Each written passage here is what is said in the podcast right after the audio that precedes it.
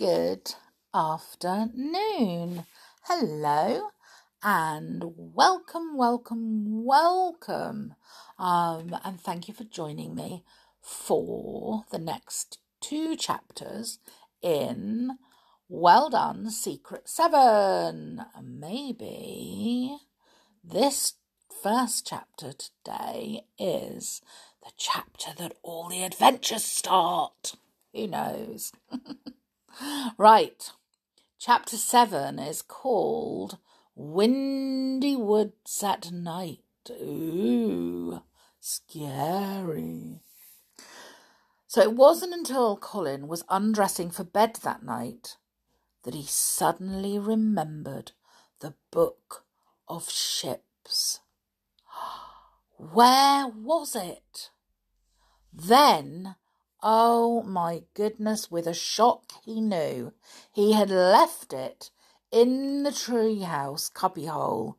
How dreadful! Suppose that mischievous squirrel found it and tore the pages or nibbled at them.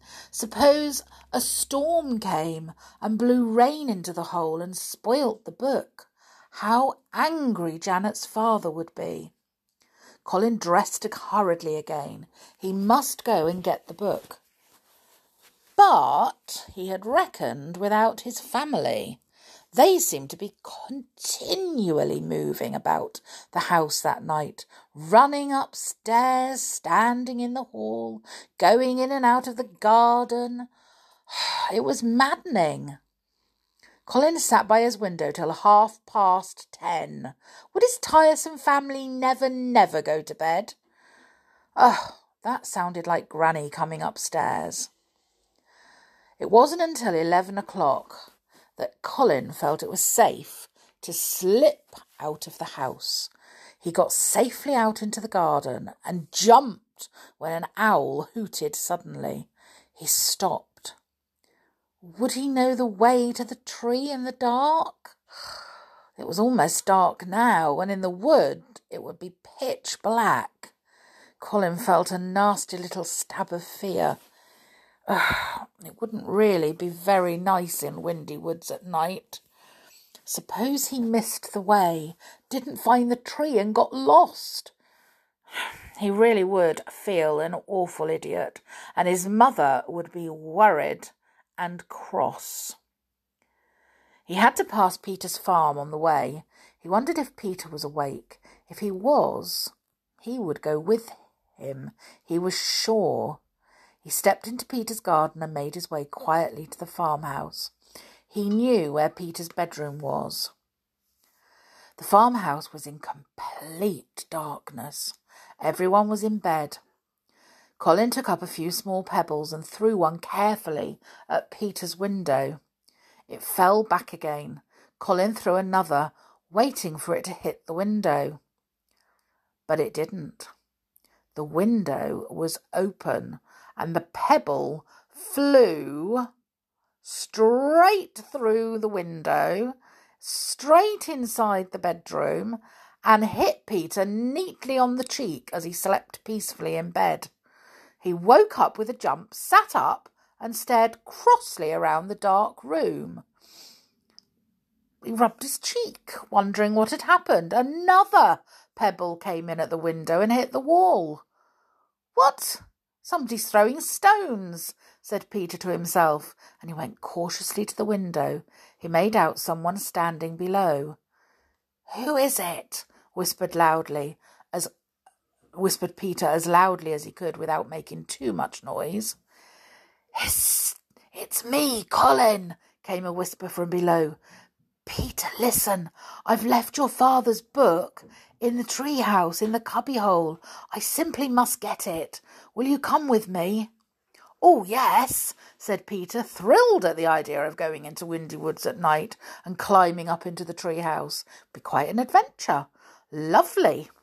He slipped on a jersey and a pair of shorts and shinned down the tree that grew obligingly right outside his window.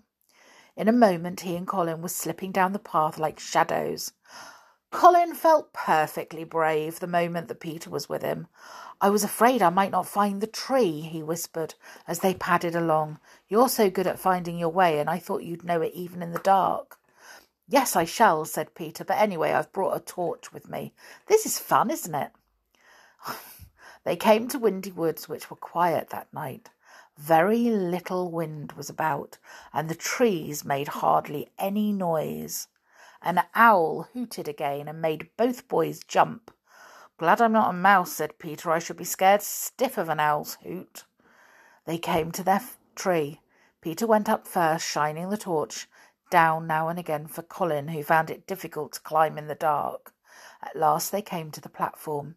looked queer and desolate in the light of Peter's torch.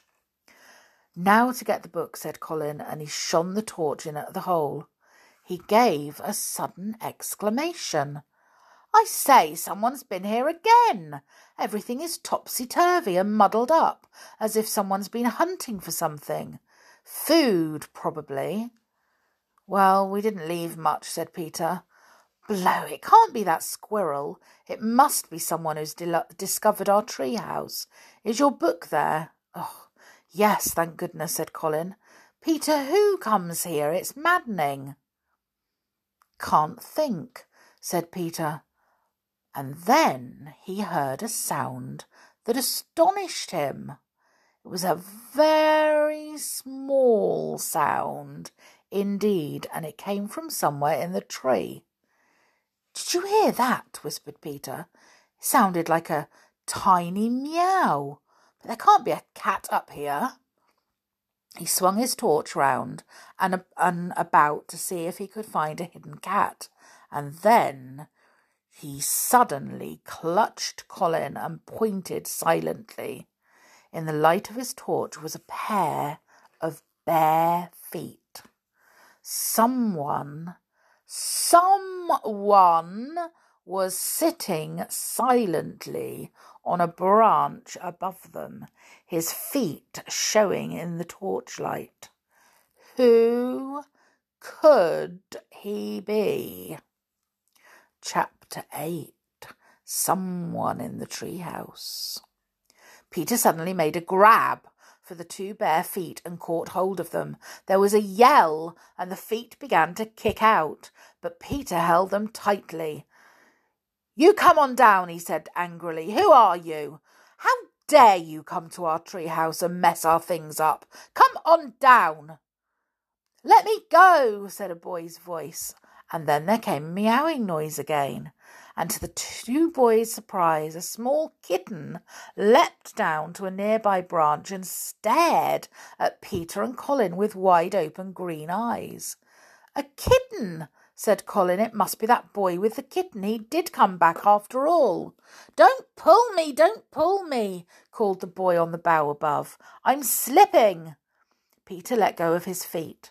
Come on down then, and don't play the fool because we're two to one, he said. The feet came down lower, than the legs, and then a thin body. Then came the whole boy, looking scared and white of face. Sit down, ordered Peter. Don't move. Now you just tell us what you're doing in our tree. The boy sat down. He looked up at them sulkily. He was thin and pale and his hair wanted cutting. I only came here to hide, he said. I've not done any harm, except to take a few biscuits last night. But if you'd been as hungry as I was, you'd have taken them too. What are you hiding from? asked Colin. Have you run away from home or something? I shan't tell you anything, said the boy. You might tell the police. We shan't, said Colin. Well, at least not if we can help it. Why should we tell the police anyhow? The kitten crept quietly back to the boy and cuddled into his coat. Colin and Peter saw that it had a bleeding leg. The boy put up his hand and stroked it gently. It began to purr. Both Colin and Peter suddenly felt certain that the boy couldn't be terribly bad because he so obviously loved the kitten, and the kitten trusted him. They stared at the sullen boy. Go on, tell us, said Peter, keeping the light of his torch full on the, the boy. We might be able to help you. Will you let me stay here at night? asked the boy, in case they find me. They know I'm somewhere in Windy Woods. Who? asked Peter. Tell us everything. What's your name to begin with? Jeff, said the boy, still stroking the kitten. It all began when my mother went to hospital. I lived with her. My dad's dead, so there's only us two. But when Mum was taken to hospital, I was sent to my Uncle Harry and Aunt Lizzie. Well, go on, said Peter. Why did you run away? I stayed there a week, said Jeff, and my mother didn't come out of hospital, and nobody would tell me anything. Suppose she never came out. What was I to do? All I had was my kitten. Well, wouldn't your uncle and aunt have looked after you? asked Peter. I didn't want them to, said Jeff. They're bad. My mother always said so, and she knew. They've got bad friends and do bad things. What do they do? asked Peter. Oh, steal and worse things, said Jeff. They were all right to me. I mean, they gave me food and my aunt mended some of my clothes, but they were cruel to my kitten. Colin and Peter stared at Jeff in sympathy. Peter knew how he would have felt if someone had been unkind to Scamper. Did did they hurt the kitten's leg where it's bleeding? he asked. Jeff nodded. Yes, Uncle kicked at it. It's not so bad now, but it was very bad at first. So that day I ran away and took the kitten with me. I hid in an empty house first, but they came after me. And then I came to this wood and guessed you were up this tree when your dog barked. So when you'd gone, I climbed up. I see, said Peter, and ate our biscuits and chocolate. But why are your uncle and aunt bothering about you? They know you can go back when you want to. It isn't, said Jeff. It's my uncle and his friend, Mr. Tizer. They're afraid I know too much. Too much about what? asked Colin. I used to sleep in the sitting room, explained Jeff, and one night I heard them talking about some plan they were making. I just heard a, a few things, but I couldn't make head or tail of them. I turned over to get more comfortable, and my uncle jumped up and accused me of listening. Ah, and now that you've run away, they're afraid you'll tell someone what you heard, said Colin. Did you hear much? No, nothing to make any sense, said Jeff. But they don't believe that, and they're after me. I saw Mr. Tizer in the woods today with his dog. They're hunting me, and I'm scared. That's why I came up to your tree house. Can't I stay? Yes, you stay here for the night, said Peter. Get out the cushions, make yourself comfortable, and tomorrow we'll all come and think what to do. Don't you worry. The Secret Seven will put things right. Oh, um, so I wonder what his uncle and his uncle's friend are planning. Sounds interesting. Sounds a bit like it could be the start of an adventure. Ooh. so, um, tomorrow we'll find out more in chapter 9 and chapter 10. So, until then, make sure that you take care and stay safe. And I will see you all again tomorrow. Bye for now.